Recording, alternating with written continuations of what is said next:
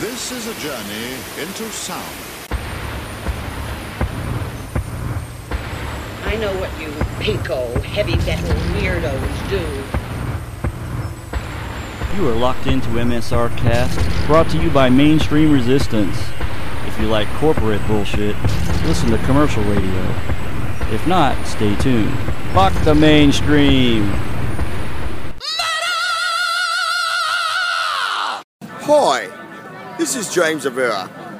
I'm going back to old school. MSR Cast? Oh, come on. Yes, we've been around for a long time, and we're not going away. This is James Rivera from Hellstar. Support your local scene. Oh!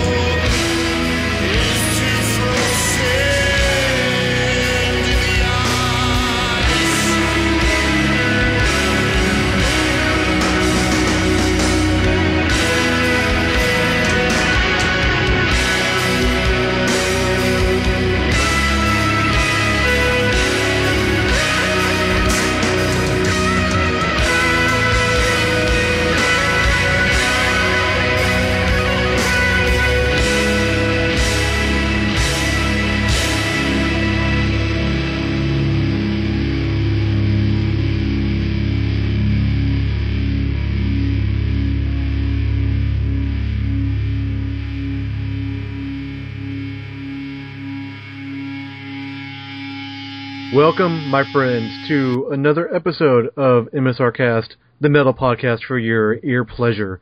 I am one of your hosts. I am Kerry G, and I am pleased to announce that the MSRcast metal podcast has a brand new co-host, and that is Mr. Sean Kumar. Hello. The metal pigeon himself. Yes, the metal pigeon is here to stay. Congratulations, man. You have been promoted to the next level. Thanks. If you listen to the latest Metal Geeks episode, you will hear what happened with our old co-host and all that good stuff. We're not going to go into that here, but you know what we're going to do now? What's that? We're going to bring on a very special guest for a very special interview episode, and that is Rick Habib from Grey Skies Fallen. Hey, what's up, guys? Thanks for having me. Thanks for being here, man. Yeah, definitely. I've always been a huge fan of the band, and we've known each other for, it's coming up like 15-something years now. Yeah, so definitely, man. Back in the Metal Fest days, you know? That's right. I used to go to almost every single Metal Fest with the fanzine Mainstream Resistance. So yeah, Sal, our drummer, he used to rock that shirt for a good 8 years after that, 8-9 years. He was rocking that shirt. It was all beat the fuck up, and he was still wearing it. I'm glad somebody was, man. Yeah, man. I got too small for mine. That's all right, though. It's better to get smaller than larger, yeah. Yeah. Yeah. So let's get into the brand-new album. We just heard a track that started off this episode. Because it was called The End of My Rope. That is from the album called The Many Sides of Truth, which just came out. Let's start talking about that. Yeah, cool, man. That album came out this past April. It was... It's the first album as a full band again in quite some time, and we solidified the lineup by adding two new guys, Joe Santiago on guitars, who used to be with us quite a while ago, about 12 years prior, for a few months actually. We were jamming together, and he's back. And Tom Anderer from Buckshot Facelift, another band that Sal, our drummer, is in, and I have since joined as well. So there's all sorts of interplay going on here. So this was our first album with that lineup, and we basically threw it together in 2 months and hit the studio and got it out there. We put it on vinyl, CD. We're just trying to get it out there right now. What did you say, vinyl? Yes, it's on vinyl as well as CD. We put that out ourselves, and since then, a label called Paragon Records has picked it up, and they've also released a jewel case version of the disc with alternate cover artwork and lyrics. So that package is a little different than the one we offer. So there's all sorts of ways you can check out this record.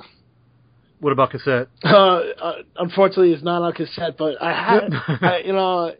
have been considering cassette because it seems a little niche market there. People are interested in that. Yeah, there seems to be a resurgence. Yeah, in that, man. It's interesting because I was never. I mean, I have fond memories of my tapes, you know, but I was never a huge fan because. You know, yeah. A lot of hiss and all this, you know, noise. But, you know, when you're growing up, you had tapes. So it's kind of cool in one way, but it's, you know, it's the shittiest of mediums to me. But, yeah, I don't think anyone's going to hold it against you guys if you don't release it on cassette. Like, you know, we're going to record a couple tracks this coming weekend. 2 demo songs we're going to do. Basically just a shop. And maybe we throw those on tape, yeah. You know, 50 release or, you know, 100 or something like that or something crazy. What do they call those, a single? Yeah, old school, yeah, definitely. So let's talk about the song that we already played, Into My Rope. Anything special about the song and the writing of the song or the lyrics? Actually, that song is interesting. We were not going to put that on the record. And at the last moment, it came together about 2 days prior to hitting the studio. We just threw it together, and it really, you know, it was a bunch of cool riffs. It sounds good, and we actually had a Indiegogo campaign for this album we were trying to get some funds together to put it out. Records, vinyl costs a lot of money to put out. So, you know, we went the crowdsourcing route. And one fan, his name is Johnny Grill. This dude is the man. He lives in Illinois, and he paid good money to come down. He recorded on the song with us. And it came out really, really fucking good, you know. So we were all happy the way it worked out. Came down, he hung out, he got to. We wrote the parts right on the spot, and he just belted them out. It was great. That's awesome, man. Yeah. So let's go back to that real quick. You said so you used Indiegogo. You did crowdsourcing. Yes. How did that work for a metal band like yourself? It was going pretty bad for the whole. It was a 2 month. Was it a month or 2 months? Honestly, I don't remember if we did 30 or 60 days, but last minute, Johnny came in and placed that bid and basically bailed us out from a disastrous campaign to a pretty, you know, somewhat decent campaign. So, it you know, we're not too well known, so as far as getting our campaign out there, it was kind of difficult to do, you know, but a bunch of fans, they contributed and, you know, they got some cool perks. So, you know, I'm actually I don't think I'd go that route again, but I have no problems with any band that wants to go that route, because if you want to put out a good product, it costs a lot of money to do that. And a lot of bands, quite frankly, like us, we don't have that kind of money. You know, we're all in our 30s, right. And, you know, we're trying to pay bills and stuff. So any way you can get it, I think. Yeah. And what better way to, you know, ask your true friends to actually commit? Yeah, man. This dude came down. He came down with his friends. They hung out for a couple of days. We became great friends with them, and you know, it was a great time. So, I think for Johnny, man, he would totally tell you it was a good thing, and for us, definitely too. You know, it worked out well, but you know, who knows if we'll do it again? Maybe not. Yeah, you always hear like the horror stories for like a video game or, you know, a movie that's being worked on, and if you don't make the money, you don't get anything. Is that correct? Well, with Kickstarter, that's the way it is. Okay. If you don't hit your goal, you don't receive anything. Indiegogo, you don't have to hit that goal, but it's whatever the contributions are when it ends, that's what you get. And we basically paid for our CD pressing with our campaign, so that was pretty good for us. You know, it worked out that way. It's the vinyl that is is where the money is spent mainly. You know, aside from studio costs, of course. So let's talk about the writing process for the band, and let's talk about how long did it take for you know, conception to completion on this album? Well, it was pretty quick. Like I said, we had assembled this band. It was myself, Craig Rossi on keyboards, and Sal, the drummer.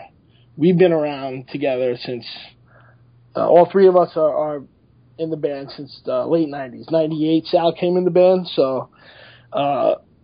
After we got Tom and Joe, it was really fast. We knew these guys for years, and we just gelled real quick. And we wanted to get something out there, but, you know, we originally it was going to be an EP. So we kind of added a couple more things to it, and it stretched it out to about 35 minutes. So EP full length, I don't know what you want to call it. It is what it is. But, yeah, we banged it out in about 2 months, and then we hit the studio, took another couple months, and that was it.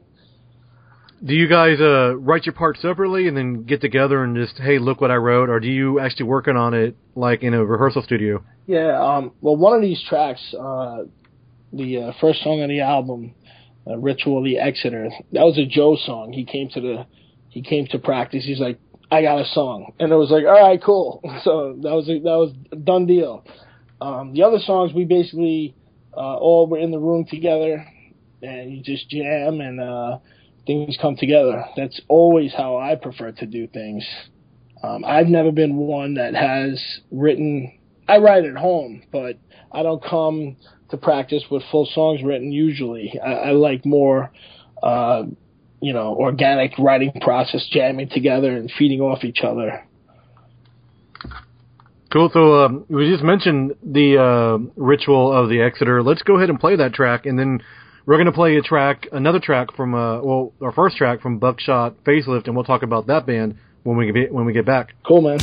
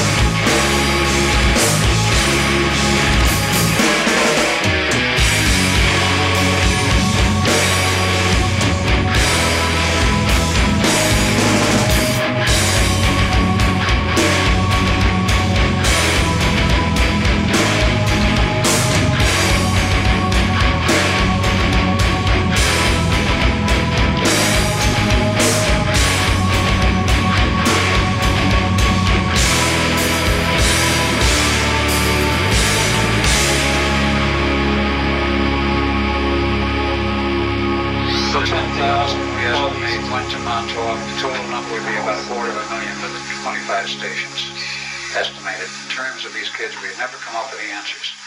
They wanted them fully programmed for something, and we had never found out why.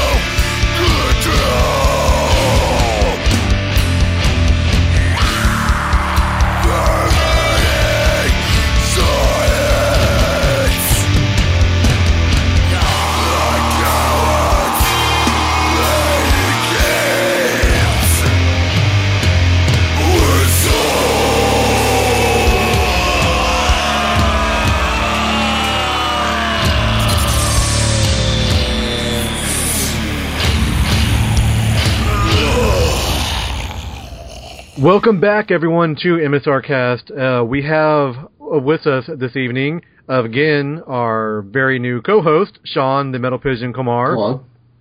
And we have, continuing our interview with Rick from Grey Skies Fallen. Yes. So, now that The Walking Dead is so popular, Rick... No, I'm joking.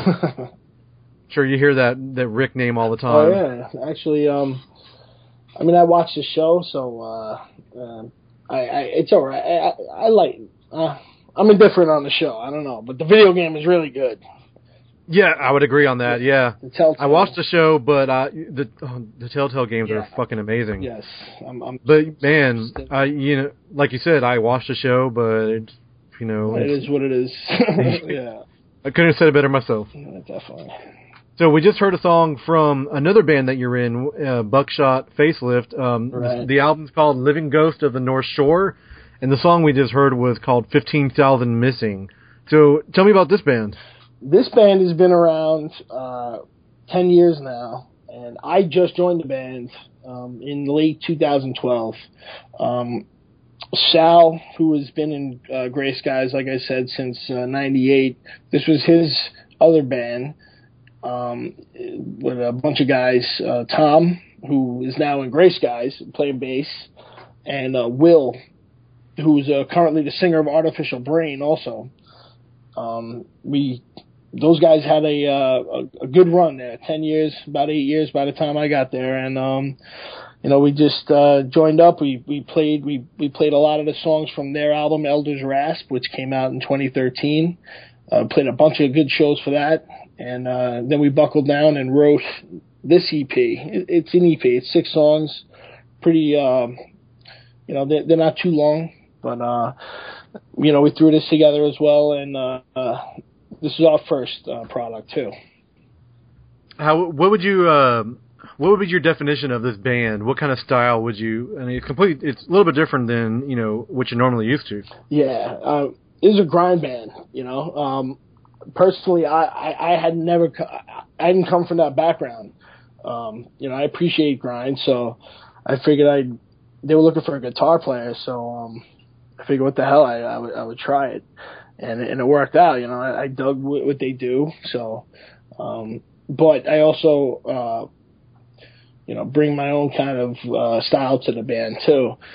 Aside from myself, there was another new guitar player, Terrell. He joined at the same time I did. So the band really had to adjust to 2 new guitar players, bringing, you know, 2 different writing styles to the table. So it was definitely an interesting time. Yeah, I mean, even listening to the album earlier, I could still hear some of your guitar tones from Grey Skies just sort of thrown in there. Yeah, my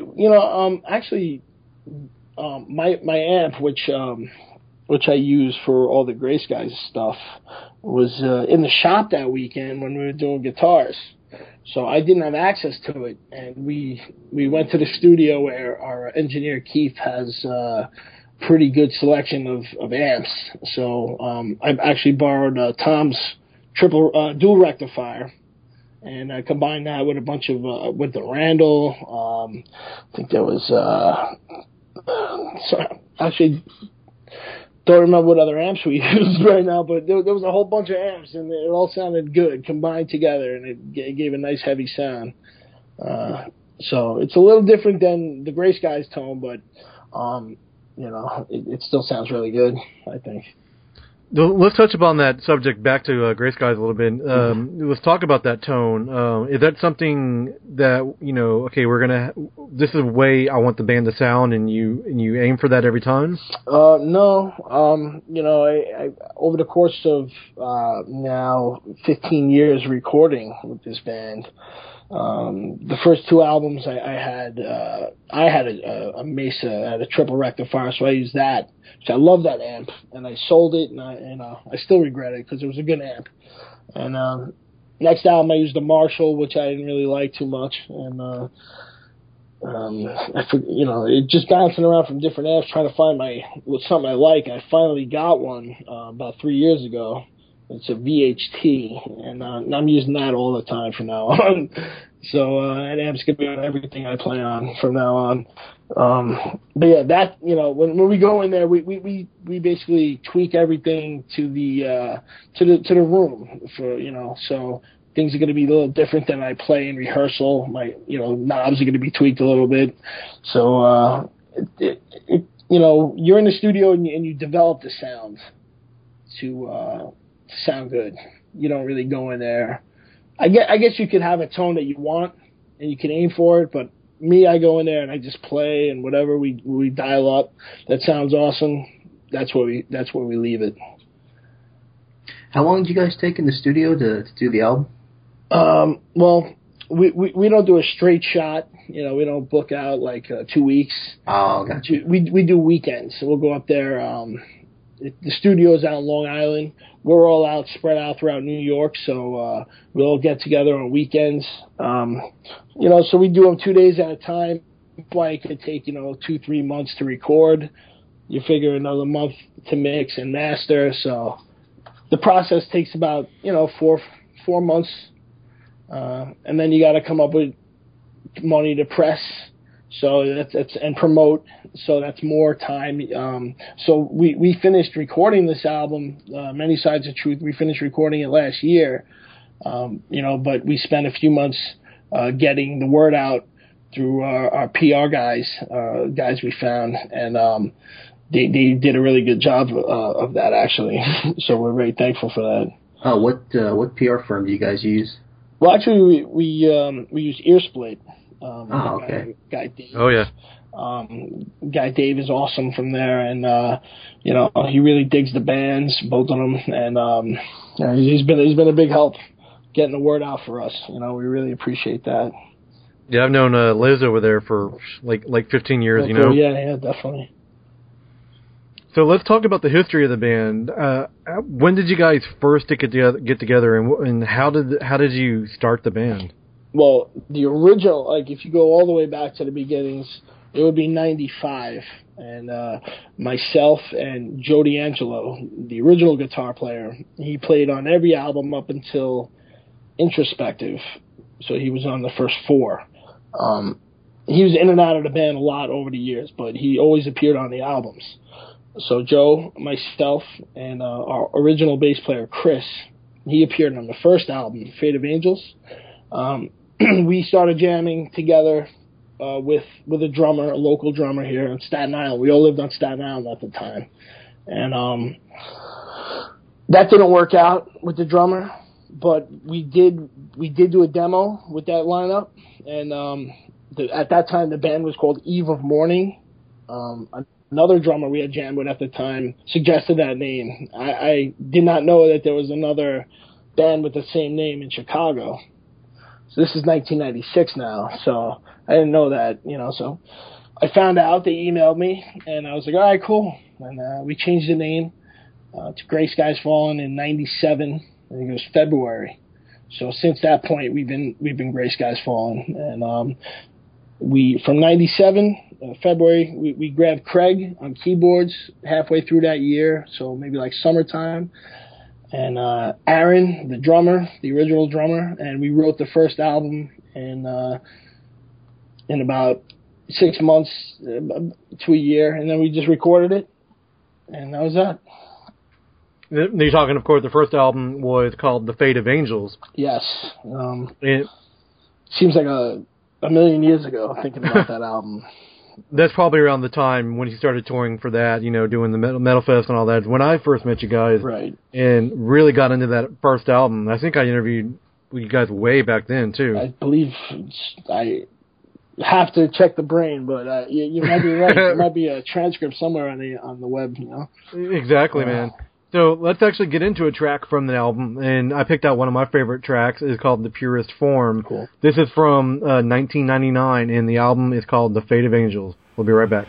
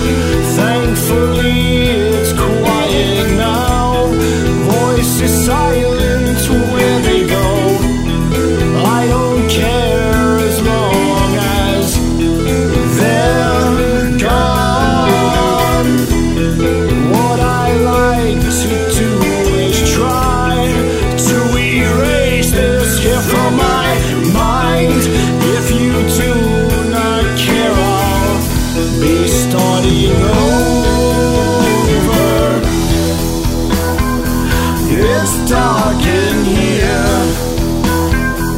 Oh, can you say, why don't you please keep the lights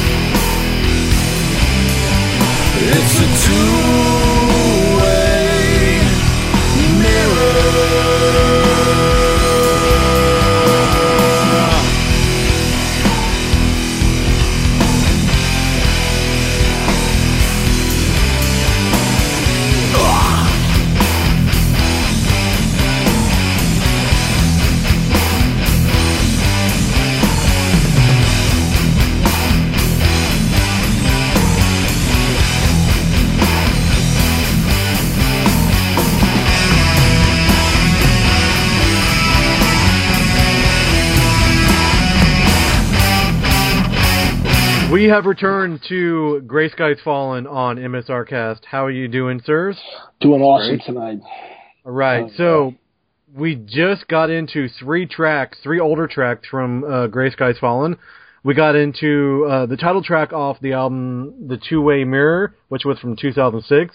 Then we got into another favorite track of mine, The Essence of Motion from Tomorrow's in Doubt from 2002. So let's take a few minutes, Rick, and talk about these. Let's talk about the last couple albums, especially. Let's talk about Two Way Mirror because that's definitely a different album than usual. Yeah, that comes in a strange time.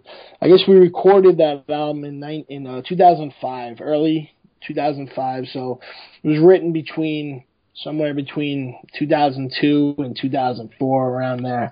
And during that time, we were pretty much swapping out guitar players.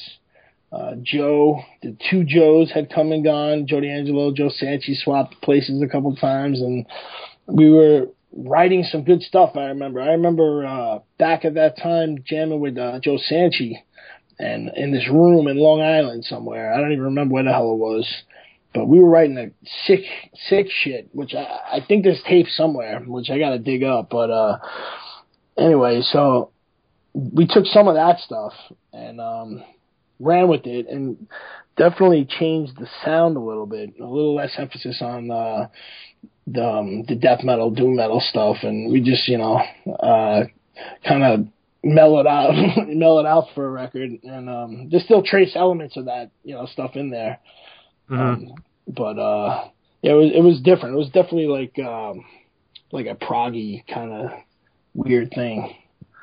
Yeah, I can definitely hear some of the different influences for that album that you might have been afraid to touch upon on your some of your heavier shit. Yeah, I was listening to a lot of a lot of 70s stuff at that time, just all 70s prog English stuff. So it might have definitely influenced me a little bit on that record. I mean, it's not, you know, we're not Caravan or something like that on that album, but you know, there's definite influences of stuff like that. No, and let's talk about Tomorrow's in Doubt, the album. What do you remember about that time? That was we were definitely. This is right after Fate of Angels. So Joe, the guitarist, Joe D'Angelo, had left, and we were without a guitar player for quite a while. And myself and Sal and Craig, we jammed in my basement in my parents' house at the time, still living at home, and we just wrote that album. And we had Jimmy, our bass player, he joined the band at that time. He was in the band for about 6 years. And he had joined the band at that time, and he kind of, you know, contributed to the sound of that record too. And that's one of my favorite albums that we've done. You know, there was a lot of cool things going on it, I think. So let's talk about some of the touring that you've guys have done and some of the bands you've played with. Who has been the band you guys have shared a stage with? You're just like, I can't believe we are here right now. Well. As far as touring, we've unfortunately, as a band, we've never toured, which, you know, is probably why we're 20 years, 18, 17 years into a band history, you know, and no one really knows who the fuck we are. So you know, maybe touring would help, but we did play some big shows at the beginning, which definitely helped us at the time. We were working with Don Decker, who was the dude from Nightfall Records and also the mighty Anal Blast singer. And he had heard the first album, and he re-released it right away. We pressed it ourselves, and he pressed it a couple months later, and it came out at the first New Jersey Metal Fest, which was March of '99, and that was the time we were playing some big fests. We played Milwaukee 2000. We played Milwaukee 99, Milwaukee Metal Fest 99 to 2001. We played right before Catatonia and Opeth. I was there, man. Yeah, that was right there for it. That was the highlight of my, you know, of doing music. That was the highlight right there.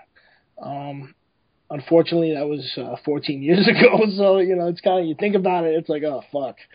And Opeth got to play, like, what, 3 songs or something? It was, you know, it's kind of a blur, because I remember Peter from Opeth approaches me right before we played, and he asked if they could borrow our gear.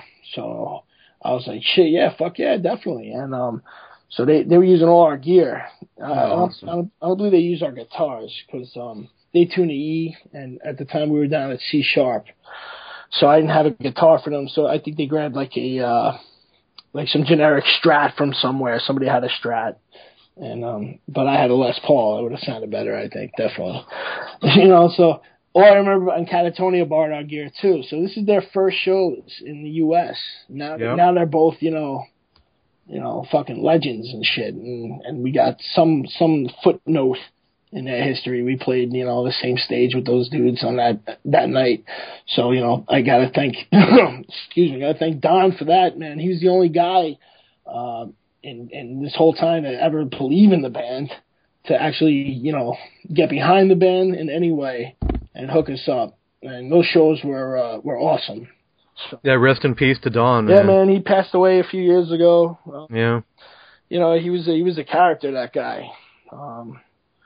So it was, you know, sad to hear what happened to him. And, you know, like I said, I hold a place for that guy, man, because he's the only dude to get behind us, you know, in any positive way. So it was a bummer.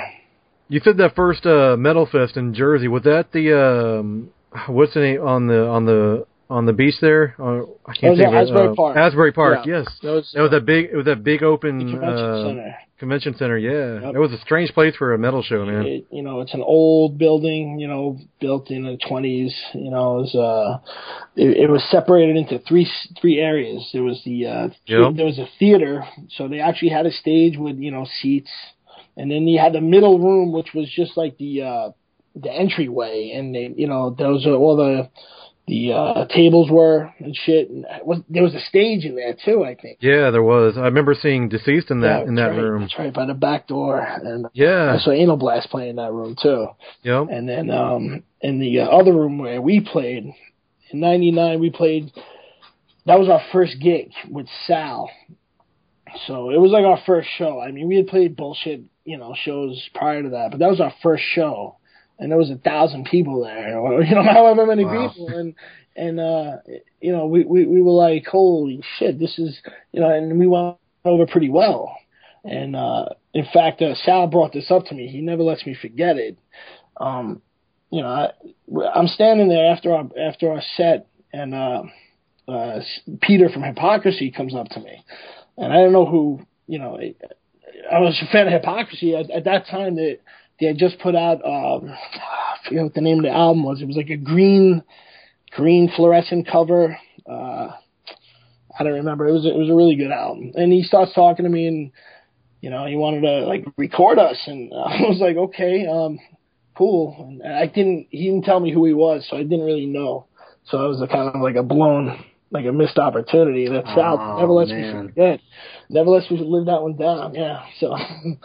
So it's regrettable from that Metal Fest, but yeah, it was great. And I'm actually waiting to see I've never seen the video, but video does exist of that show. And Joe, the old guitar player, has it. So I'm just waiting for him to convert that to digital and send that to me, because I would love to see that again, because my memories of that show are very faint, but I remember it being really positive. So I would love to see it. That was my very first experience in Jersey too. Oh yeah, Asbury Park is an interesting place back then. Yeah. Yeah. Hey, you mentioned Opeth, playing with Opeth. Mm-hmm. I couldn't help but notice you had on your new album for the artwork, Travis Smith did the artwork. Yeah, he's actually done the last three of our releases. That's awesome. So, I mean, is that a huge part of your budget that goes towards a well-known guy like that? Luckily, I've known Travis online. We've been online pals for 10 years. You know, we've always talked about, you know, metal. We've always talked about, you know, bands. And, you know, we're good friends online. So by the time, we always talked about working together, but we didn't put out a record for so long. From, you know, Two-Way Mirror until 2010, that was 4 years. So once we put out the first EP, All Along Came Life, which is a weird, another weird EP, like a weird release that I still try to kind of digest when I hear it, which is rare. But he did that cover artwork, and also Introspective, and now the new album. So yeah, we're gonna use Travis, you know, exclusively all the time, and yeah, he's good to work with, definitely. Now, do you sort of tell him what you want, or do you just sort of let him go nuts? Well, I actually. It depends. We work together. Like, I'll give him ideas, and he'll, you know, just take the ideas and run from there, and just, you know, send me a picture, and I'll be like, holy shit, okay, all right, that's good, you know, yeah. That's good, that'll do. And you know, or sometimes, like on this one, this was his idea on the Many Sides of Truth, where these shapes they're bending and folding over. That was his idea, so that was definitely a Travis. I had nothing for this one. I was like, I don't know, man, and he was like, all right, I got something. And a couple of weeks later, I saw that, and I was like, this is beautiful. Yeah, it's a great cover. Yeah, and he, you know, he did them in multiple colors, like the digipack we put out, that's blue, and the vinyl, that's green, and the jewel case, which Paragon put out, that's a red cover. So, you know, there's different variants of the cover, so it's kind of, you know, different sides of it too, kind of playing with the title.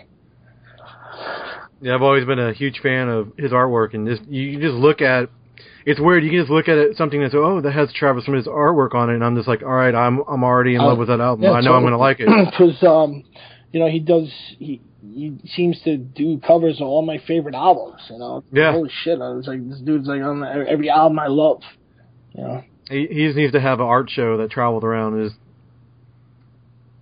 Yeah, man, he's that good, man. He's a good guy. So let's go into your past and talk about how you first got into music. What was that first band you said, that's what I want to fucking do? Shit.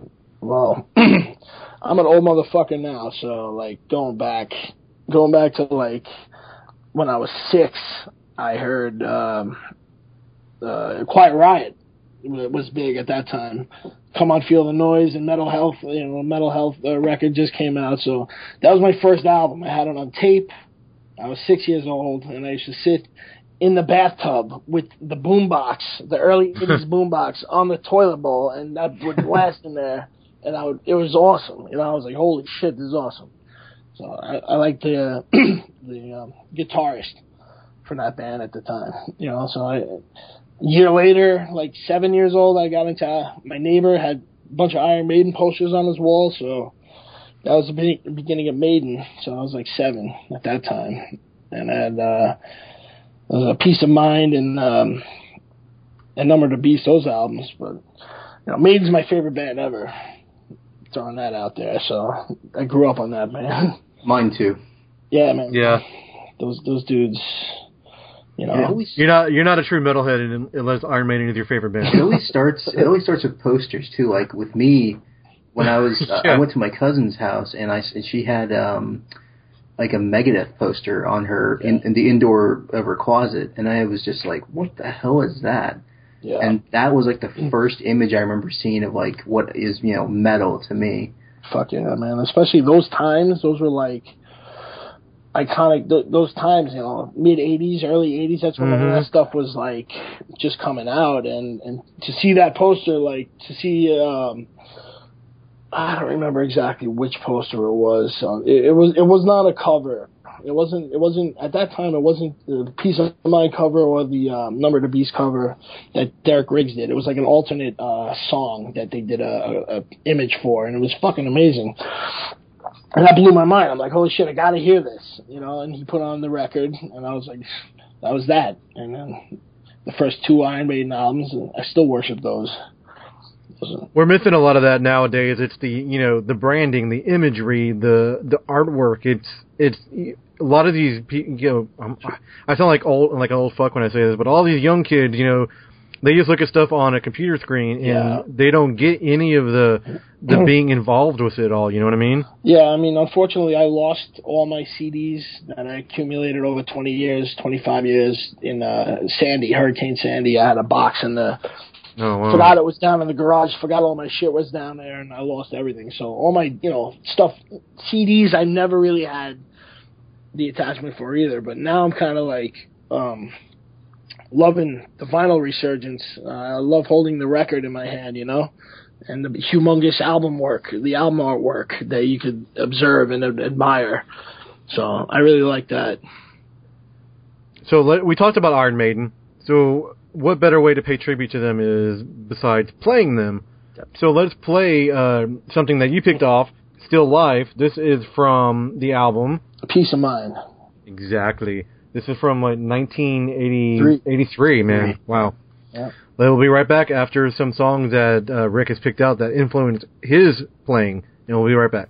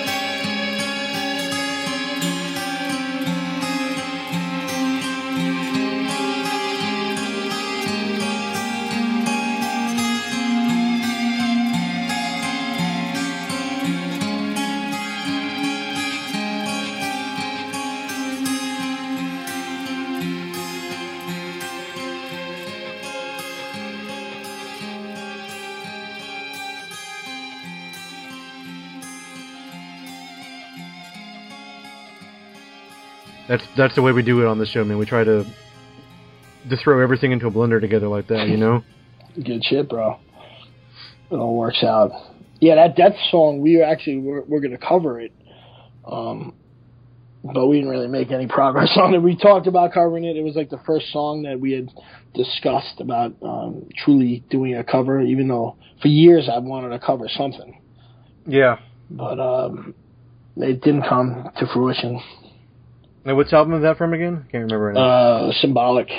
Symbolic, here we go. See, a lot of people don't credit those later albums that much. Oh, I mean, I love Death, the entire discography, but the last four from Human on, those are my favorites. It's the beginning of real progressive death metal. Yeah, that's where Chuck really just exploded and just became the god. So if you just listen to that, we're back to the show. I guess we'll just go that way. We were already talking about the last band that we played was Death and the mighty Chuck Schuldiner. The song we played was Perennial Quest. That is from Symbolic from 1995. Man, I had the extreme pleasure of interviewing him right after Sound of Perseverance came out. That's awesome. And I never used the interview really. And I don't know, it never went to print really.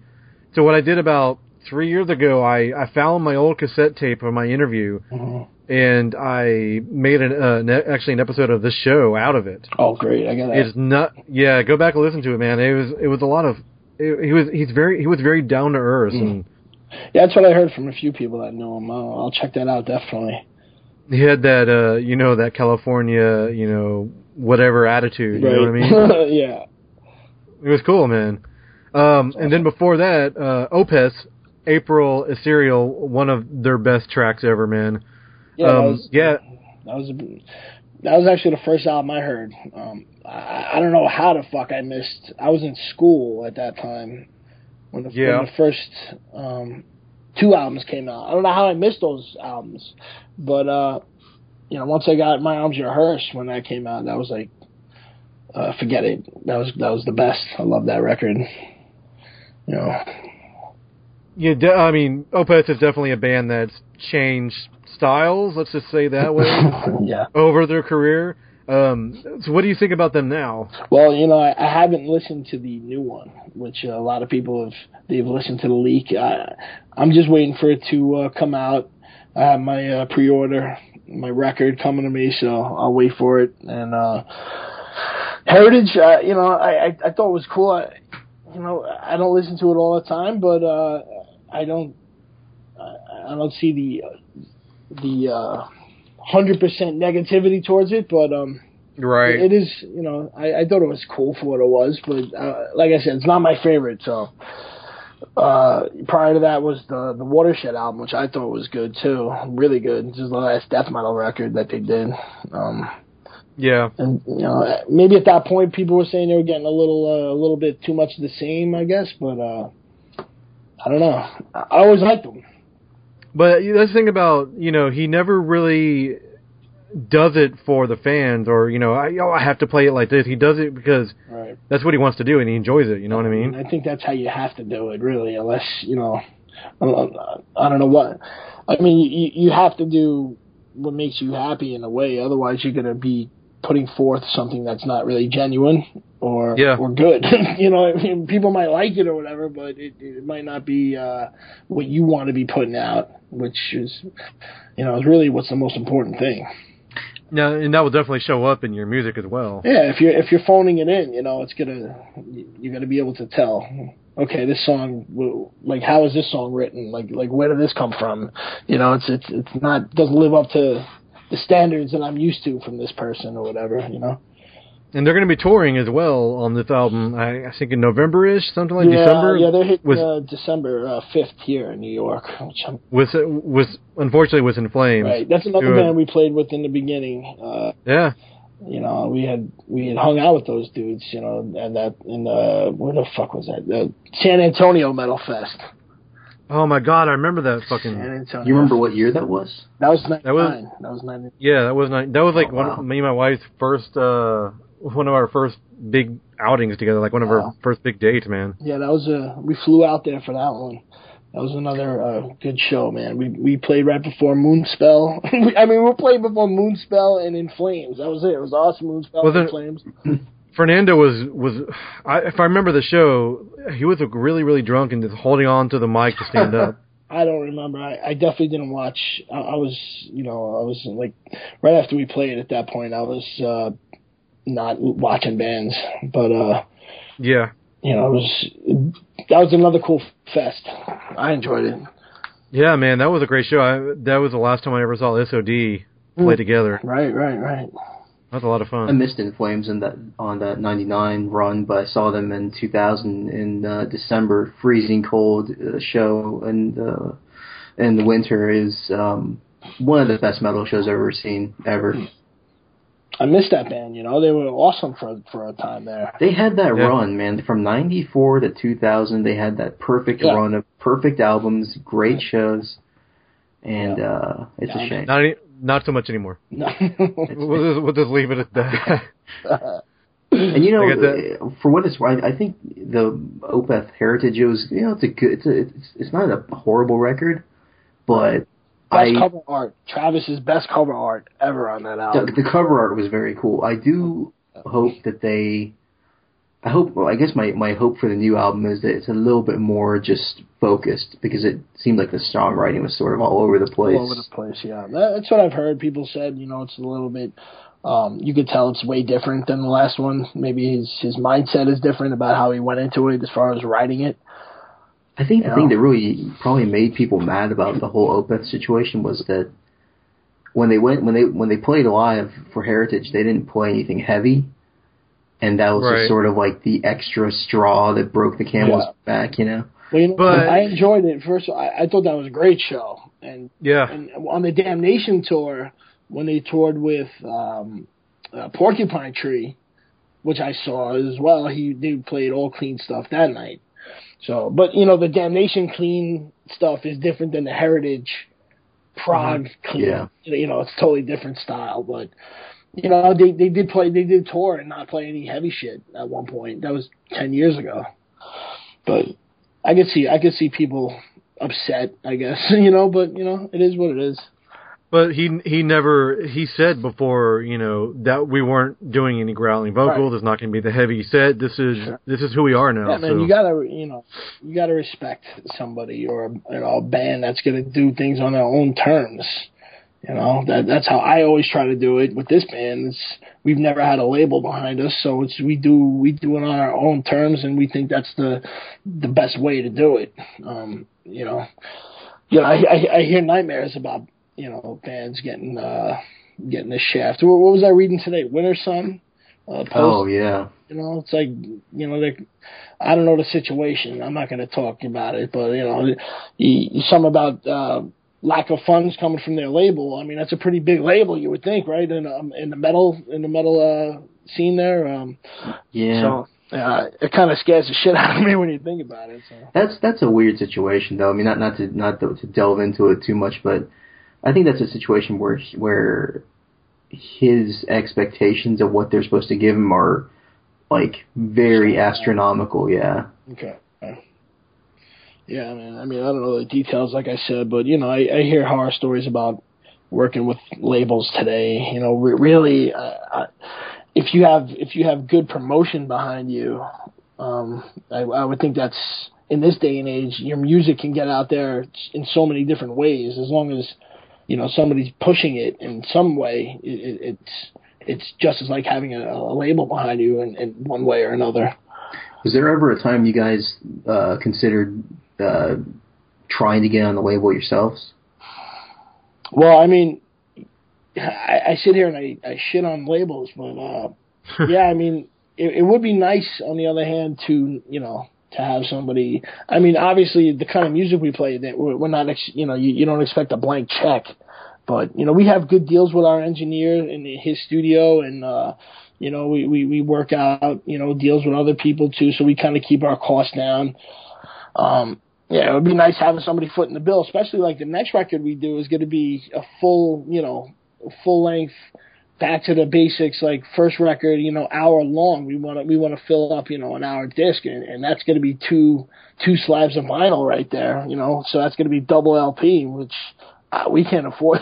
We can't afford that shit right now. So, but like, you know, now we put the record out on vinyl. I think we have to kind of live up to that standard going forward. Yeah. You know, but paying for it yourself is kind of, you know, it's kind of beat. So let's get back into some back to your influences here. I'm looking at some of the tracks that you supplied me. Halloween, Future World. Yeah, you know, I'm a huge German power metal freak. Love it.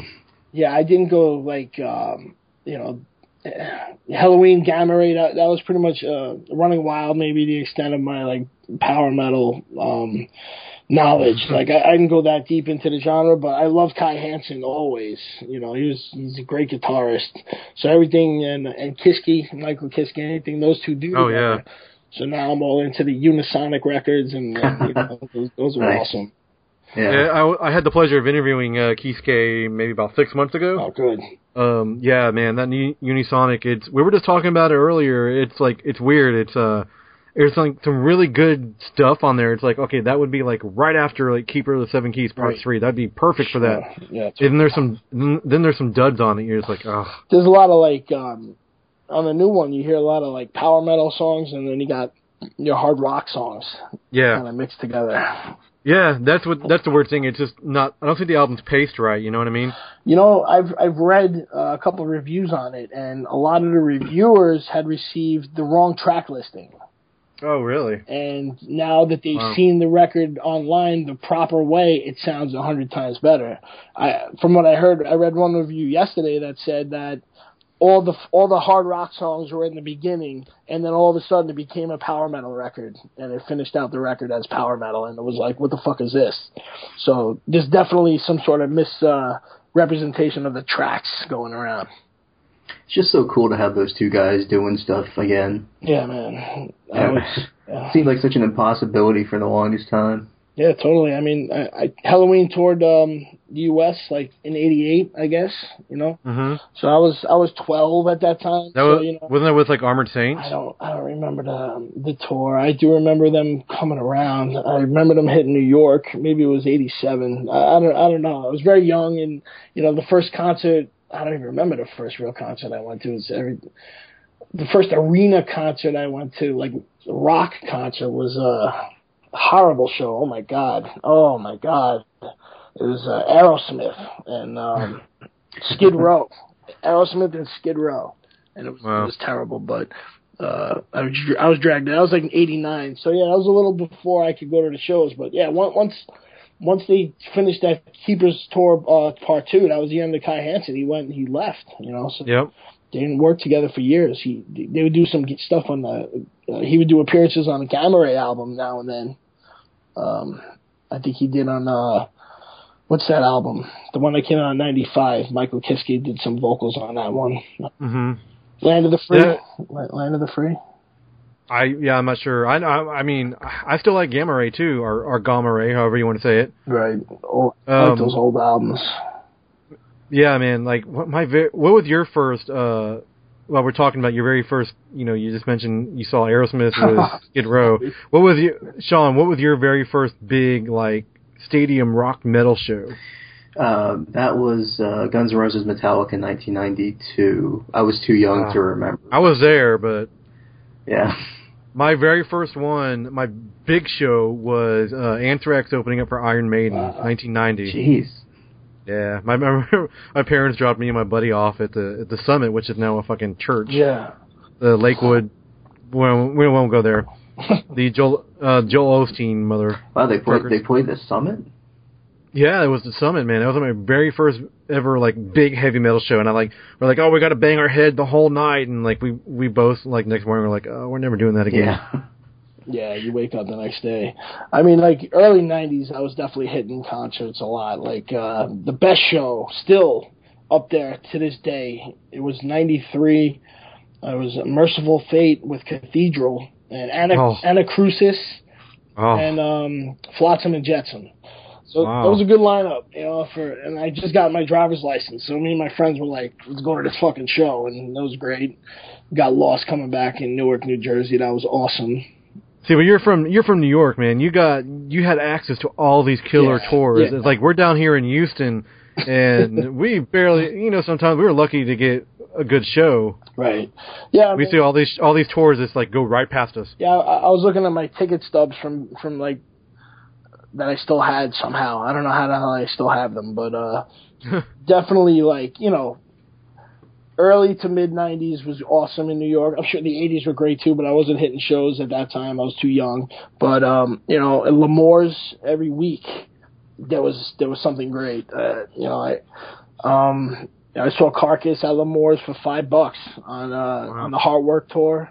It was great. A bunch of hardcore bands opened for them, Tough Guy New York hardcore bands. And yeah. One of them took the Carcass poster down and wiped his ass with it, and he was trying to be all tough, you know. And then Carcass came on and just took whatever that band, that garbage, and just, you know, showed everybody what to do. So that was amazing. And you know, I saw a week later I saw Sabotage there.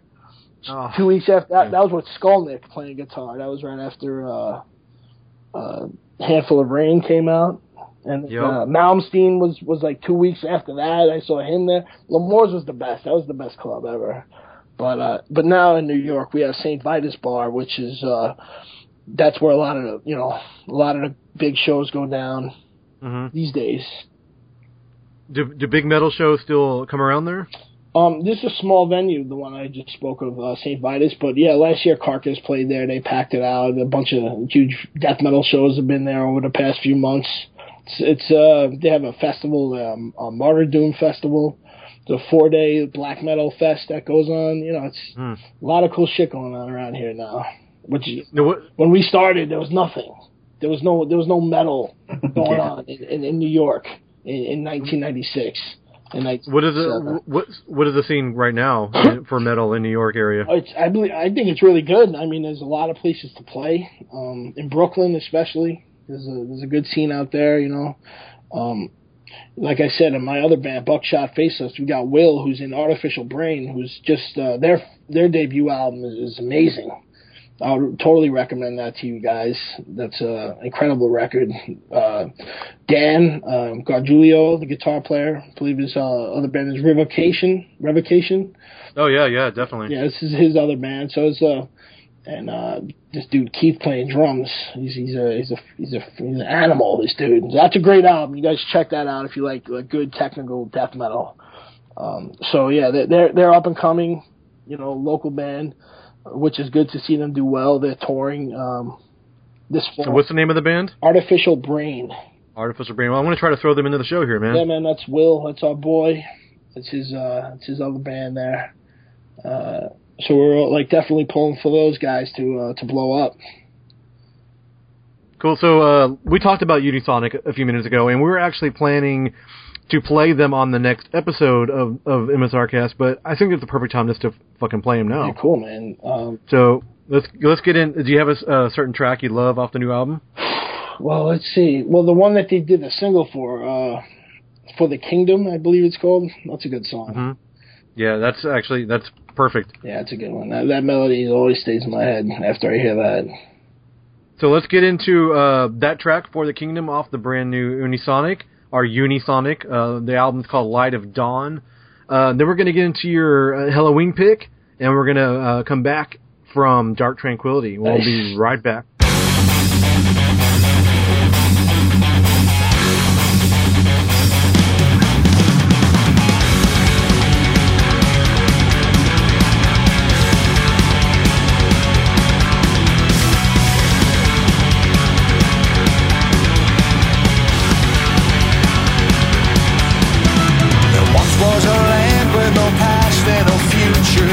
Sacred regime to behold, just blankness and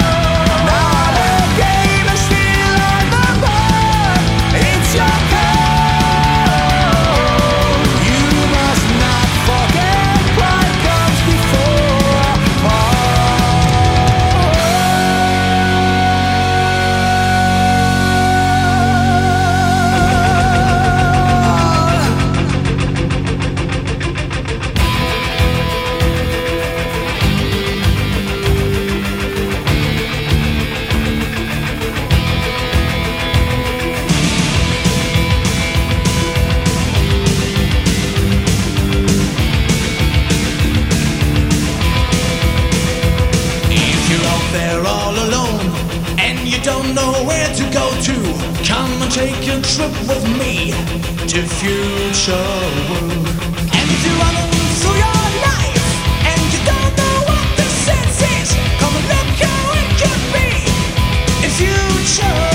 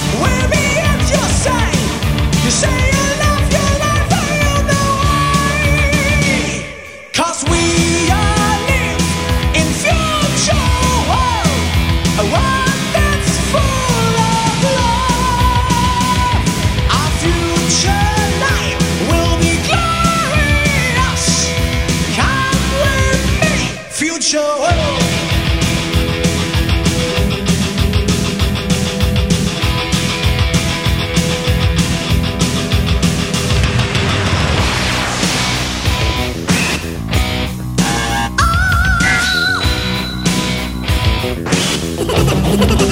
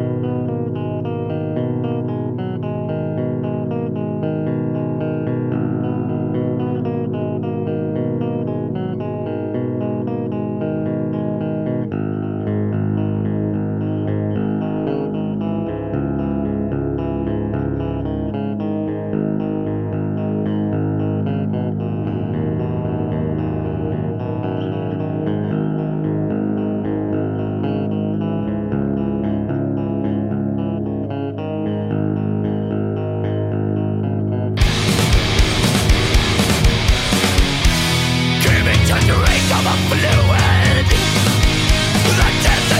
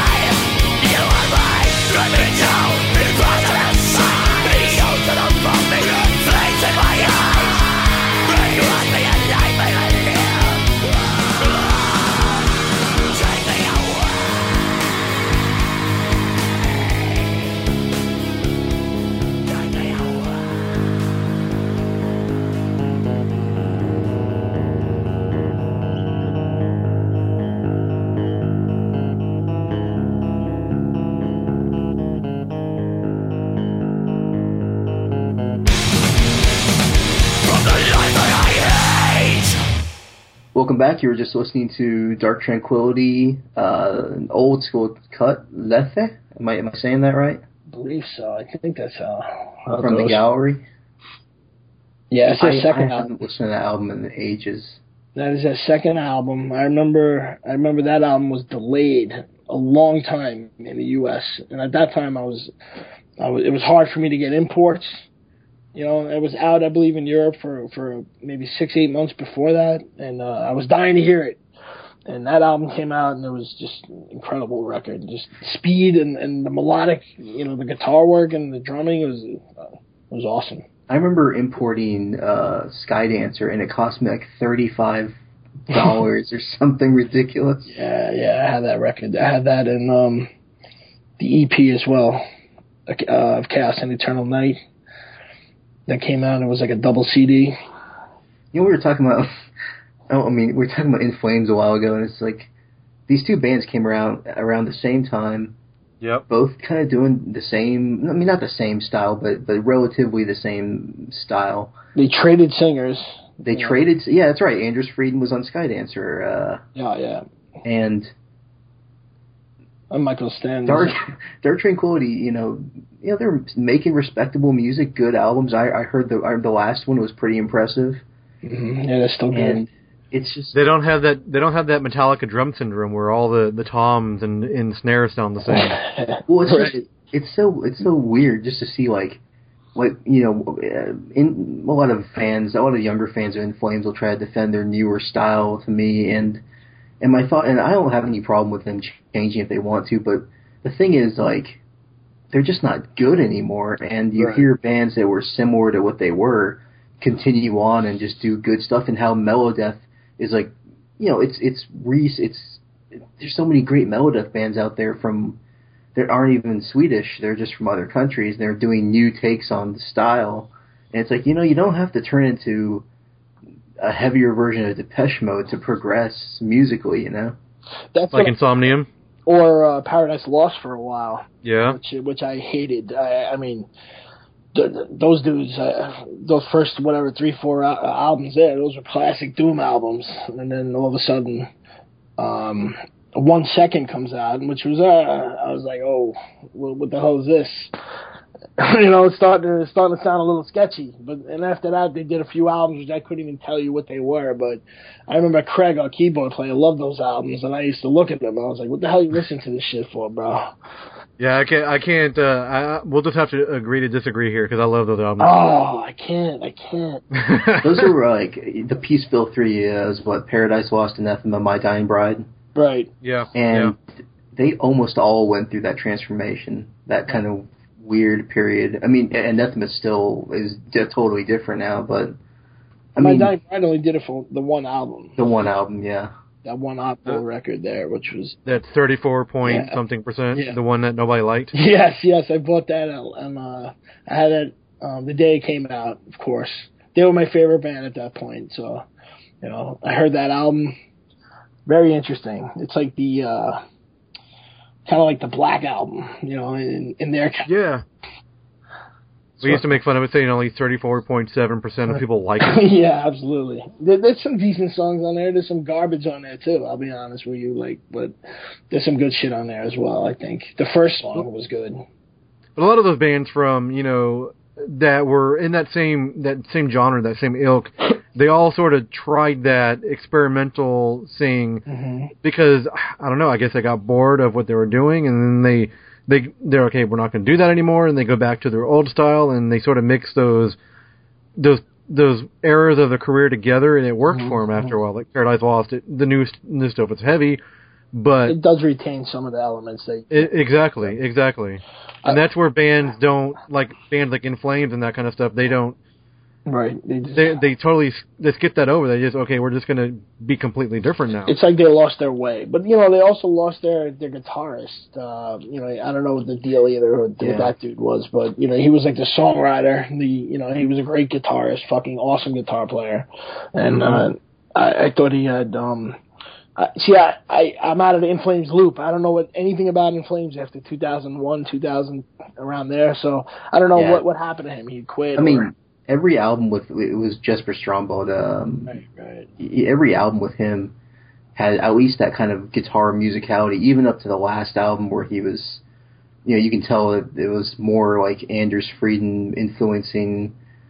The difference between old In Flames and new In Flames is that old In Flames, the guitars would drive the songs and would be the melody, and in new In Flames, it's the singer who can't sing who's trying to propel the melody. Right. And, you know, the other thing with him, like, I mean, I hate name-dropping, because who am I to name-drop anybody, and especially in talking about guys that are in humongous bands.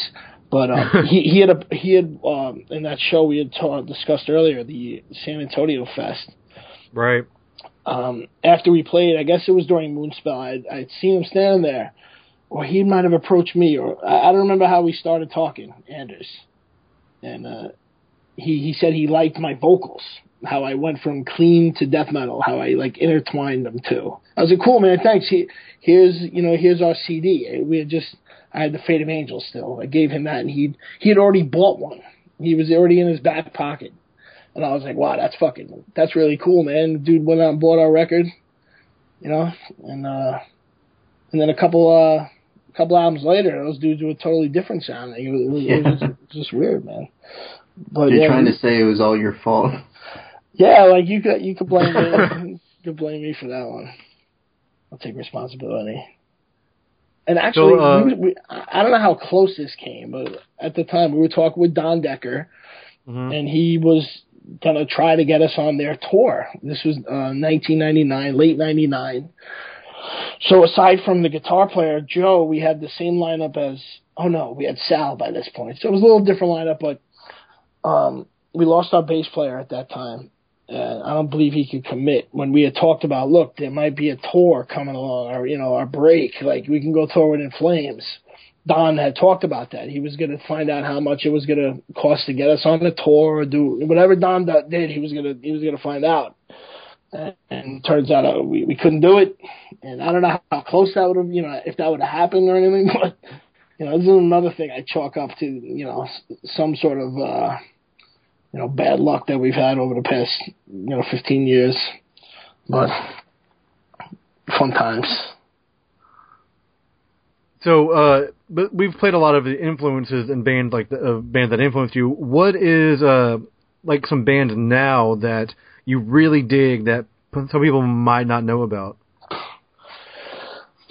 Well, geez, you know, honestly, I'm not listening to a lot of new stuff lately. That you know, I'm not really branching out. I'm kind of the last few years. I'm definitely sticking to what's comfortable, you know, when I listen to things. Yeah, I like a new album from a band that I like, you know, like the new Opeth, I'll check it out or whatever, but I don't know a lot of new bands coming out or anything. But as far as, like, other bands I dig, it's like, I like Mew from, I think they were from Denmark. They're really good. Every time they come, they record in Brooklyn. So every time they do a tour, they always hit Williamsburg, and they're an amazing live band. I don't know if you guys heard of them. They're not metal at all. MEW? No, I have not heard of them before. They're interesting. You know, they're interesting shit. It's not really rock, I guess. And it kind of might be, but not. So I like those guys. You know, I'm like I said, I stick to what I'm comfortable with. So a lot of Floyd, a lot of Camel lately, a lot of Sabbath, you know, which I've been getting into more. I've always liked Sabbath, but, you know, starting to definitely check out a lot of the stuff from the post-Ozzy, post-Dio shit that I never really got into. Yeah. You know, in between 82 and Dehumanizer, I guess. Yeah, there's some good stuff there, too. Yeah, totally.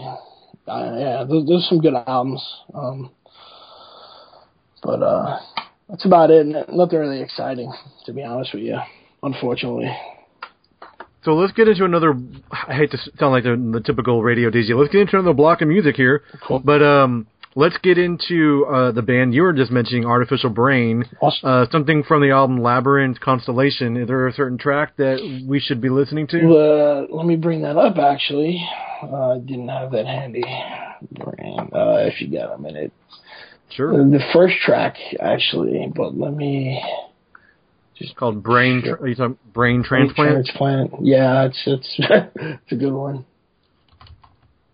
Cool. We'll definitely get into that, and then we're gonna play the last band that you picked out that is influenced, and we talked about them a little bit ago. And this song is actually I like it more than 34.7%. We're gonna play A Seed to Suffer In from My Dying Bride. Great, that's like my favorite. That's one of my favorite albums ever. And we'll be right back after these tracks.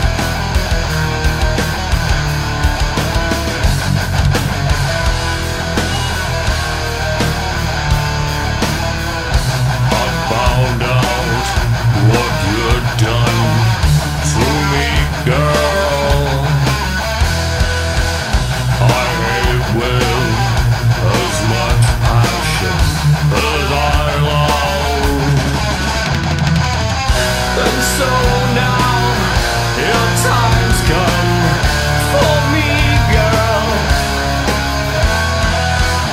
The end, your end, and my birth. Walk away, laughing away.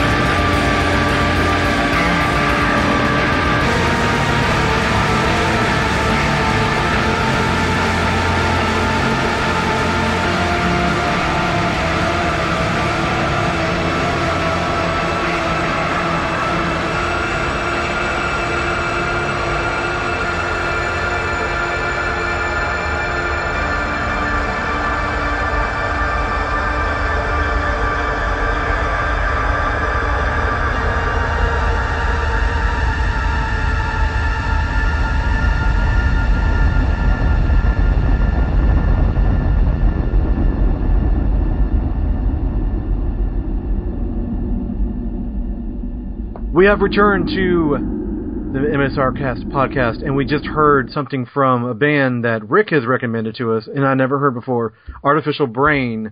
The song was called Absorbing Black Ignition instead of the other one we just said. Ignore that part. Yes. And the album was Labyrinth Constellation. And before that, we heard some My Dying Bride, which was a great fucking choice. Cool, man. Yeah, I was lucky to see them on the U.S. tour in '97. Actually, that is the best show I've ever been to because they were my favorite band for years. And earlier that night, there was a really, really terrible lineup, actually, to be honest. Actually, friends of ours, Divine Silence, a local band, they had opened. They fucking scored that show, and that was awesome. And Chris, the guitar player from that band, now plays guitars in Evoken. So, okay, yeah. Yeah, so he's doing that now. So those guys opened, which was good. We were friends with those dudes. We were actually there handing out the first Grey Skies Fallen demo on cassette. We were handing them out that night. Then this band called Bile came on, and they were like an industrial band. I think I remember the name. Oh, my God. It was, you know, it's not my style. So I'm sitting there in this club. It's called Coney Island High, and it was in... it was on St. Mark's Place in Manhattan. Awesome club for a while. There was great shows going on there. But it was a million degrees. All of a sudden, this kid slices my head open with his spike wristband as he crowd surfs by. Jesus. Oh, man. As he goes by, he slams my head with his boots. And within seconds, I'm on the ground, face first, down, passed out, blood all over the place. So they get me up. I'm a big dude, right? So these people pick me up. I'm like, holy shit, what the fuck happened? 5 seconds later, I'm face down again on the floor. So My Dying Bride is coming up now. They're my favorite band. And this is when they had Martin playing violin. So he was tuning up his violin. I'm covered in blood. And I was like, I can't. I was concussed. Like, I don't remember things, you know, from that night very well. But I remember My Dying Bride. And, you know, they haven't been here since. They played the Maryland Death Fest this year. But they haven't played in the U.S. since that tour. So when they played, and this was the classic lineup. This was the original lineup. And they pretty much went, the drummer left right after the tour. Rick, his name was. Rick, I forget his last name. He was a great drummer for that band. And I think one of the guitarists left. Oh, the violin player left. Martin left. And that's why that band, right. The next album was 34. So they totally changed. That's what you could see. They lost two pretty major guys at that point, you know, so maybe shit happens. But that was a great show. I'm sorry to segue into that, but I was covered in blood. I wish there was video of it somewhere, surface. There's audio bootleg online somewhere, but I'd love to see the video. I'd love to see just me stumbling around listening to My Dying Bride. That's one band I never got to see live. Yeah, that was great, man. I gotta wonder what the fan would have thought if they had seen you, I'm sure they saw you in the crowd stumbling around. Yeah, it was hot. It was like 100. You know, it was hot as fuck in there. It was in the middle of August, I think, or no, it was. It was summertime. I don't remember when it was. It was hot, and that combined with the head trauma definitely put a crimp on things that night. Yeah, I'm getting too old to go out to like these outdoor shows in the middle of summer now, man. Oh, this was indoors, but it was like yeah, it was like an oven packed with people. So, so what's next for the band? What's next for you guys? Well, next weekend we're recording. We're going to do 2 new songs. You know, we're going to see what happens. We'll throw them out there. We'll see if anyone's interested in releasing our full length. Because, you know, we don't tour. Like I said, we're in a position where we could play a fest. We could go do a weekend. We could, you know, but we can't really invest into, you know, a month on the road at this point in our lives. Yeah. So, you know, so... we could definitely record more. So our goal is to record a record every year, put it out like Maiden did back in 1980 to 1988. They put out an album every year practically, except like 2 of them, I think. That's what I want to do. I just want to record, put records out, and it would be nice, you know, it would be nice if somebody could put it out for us, I guess. So we're recording demo this weekend for that purpose. we might release those songs online, stream them. I don't know. I don't know how that's going to play out, but so we're going to do that. We got a show coming up, I believe in November, with a local death metal band called Afterbirth that was big back in the early 90s. They reformed, so that's going to be a cool show that we're playing. We're going to pick our spots, you know, live anyway. And that's that. We're going to, you know, try to move forward. With Buckshot Facelift, we're going to put this EP out on our own. We're going to press some digipacks. We're going to hopefully get those out next month. We're actually, Travis Smith is doing the art for that as well. Did the art. Actually, what am I saying? The art's finished, and it's awesome. I can't wait for everyone to see it. That band is going to continue to write as well, write and record. You know, play shows when we can. Will is definitely busy now at Artificial Brain. We're busy with Grey Skies, and Buckshot will definitely continue to be productive. And also, the final thing is myself and Tom, the bass player of both of those bands, we got together and we went to the studio that we always use in Long Island, and we recorded 6 songs. We banged them out in one day. It's just bass and guitars, and clean guitars. You know, it's atmospheric, kind of melodic, spacey stuff. So that's a new project we're doing. We got an EP recorded. It was kind of a loose recording session. We really didn't have much prepared. Mm-hmm. We came out with 6 songs in one day, and we're really excited about that. That's called Brave the Waters, and that's going to be coming out hopefully in a month or two as well. We're going to digitally release that. So we've done like 3 records this year. If you really think about it, you know, the dudes that are like in all these bands and projects together, we've gotten together and we've done 3 albums, and, you know, we're kind of trying to get the word out from all these. That's awesome, man. So if you know, the other show that I do is called Metal Geeks, where, you know, we talk about heavy metal, mm-hmm. but that's not all. We talk about video games and comic books and movies and all that kind of stuff. So besides music and metal, what else do you geek out on? Oh, video games would be up there for me. I'm fucking, you know, I don't know. I've been playing these games since I had Intellivision and Atari 2600. I had those. Nice. So it kind of, you know, 1981. 1982, 1980, I had the Atari, I think. It was, you know, this is crazy. This is, you know, this is 34 years now, so Jesus, I play a lot of video games, I guess. Yeah, me too. So I do that. You know, movies, if something interests me, I'll watch it. I don't go out of my way to watch movies as much as I used to, really. Mm-hmm. You know, I watch a lot of sports. That's not really too geeky, but, you know. It can be. Yeah, I mean, it's kind of, you dedicate a lot of time watching this shit, you know, so it's like, you're definitely putting time into it. But at least you can do other things when the game is on. So who's your team? Oh, well, of course all the New York teams, well, not all the New York teams, but Yankees, Giants, Knicks, and Rangers, those are the teams. You got to be worried about the Giants offense, huh? Well, yeah, I mean, I watched a little bit of the preseason game yesterday. Yeah. It's not too good. I mean, the only thing I could say is they've won 2 Super Bowls in 7 years, so I give them a little bit of a pass on that. So, if they've gone 25 years without winning and this is going on, I'm not going to be too happy. I'm still not thrilled. You know, it looks like Eli is a little shot, and you know, it looks like he can't really grasp this new offense. All right, that's thrown at him, but he better straighten up because this shit's going down in a couple weeks. You guys have lost me already. It could be worse. You could be like me, be a Texans fan and hapless Texans fan. So right, could be worse. I hear you, man. But you had who did you guys draft this year? Jadeveon Clowney. Right. Oh, of course, the best player in the draft. So I mean, there you go.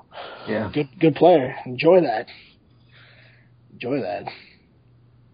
Cool, man. So I don't want to take up too much of your time. I really appreciate you coming on the show and just talking about the bands and some metal with us, man. Yeah, dude. If you ever want to bullshit about games, I'm your dude too. I can talk about that all day. Yeah, we'll definitely have to bring you on to Metal Geeks and just talk about video games, man. Yeah, cool, man. Sounds good.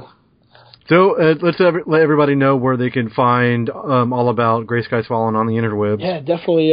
Well, we have a website, which, I mean, in this day and age, who uses websites? But on our website, greyskiesfallen.com, you could download our first 5 releases.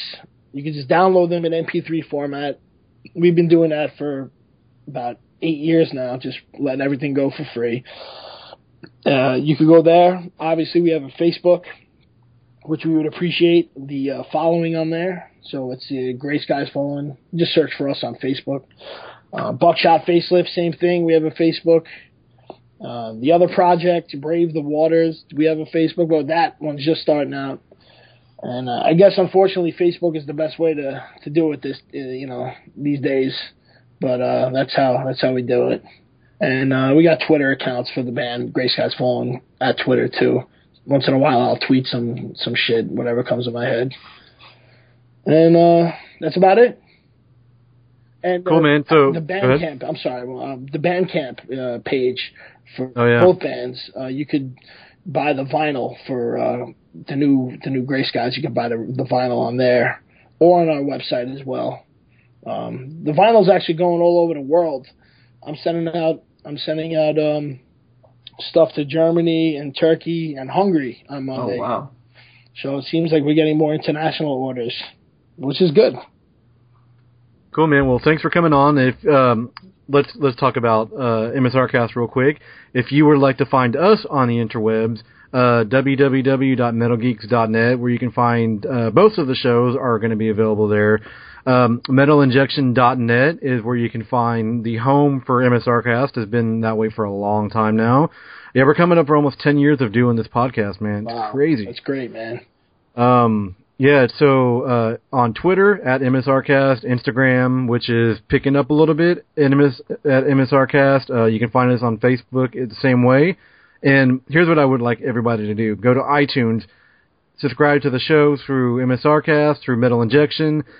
Subscribe to us, like us, give us a review, all that good stuff is the only way to build up the mental army. Awesome, bro. Hey, man, thanks for having me tonight. We really appreciate it, letting me get the word out about the bands.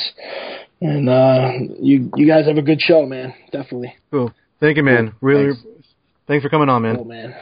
Keep it metal, dude. Absolutely, bro.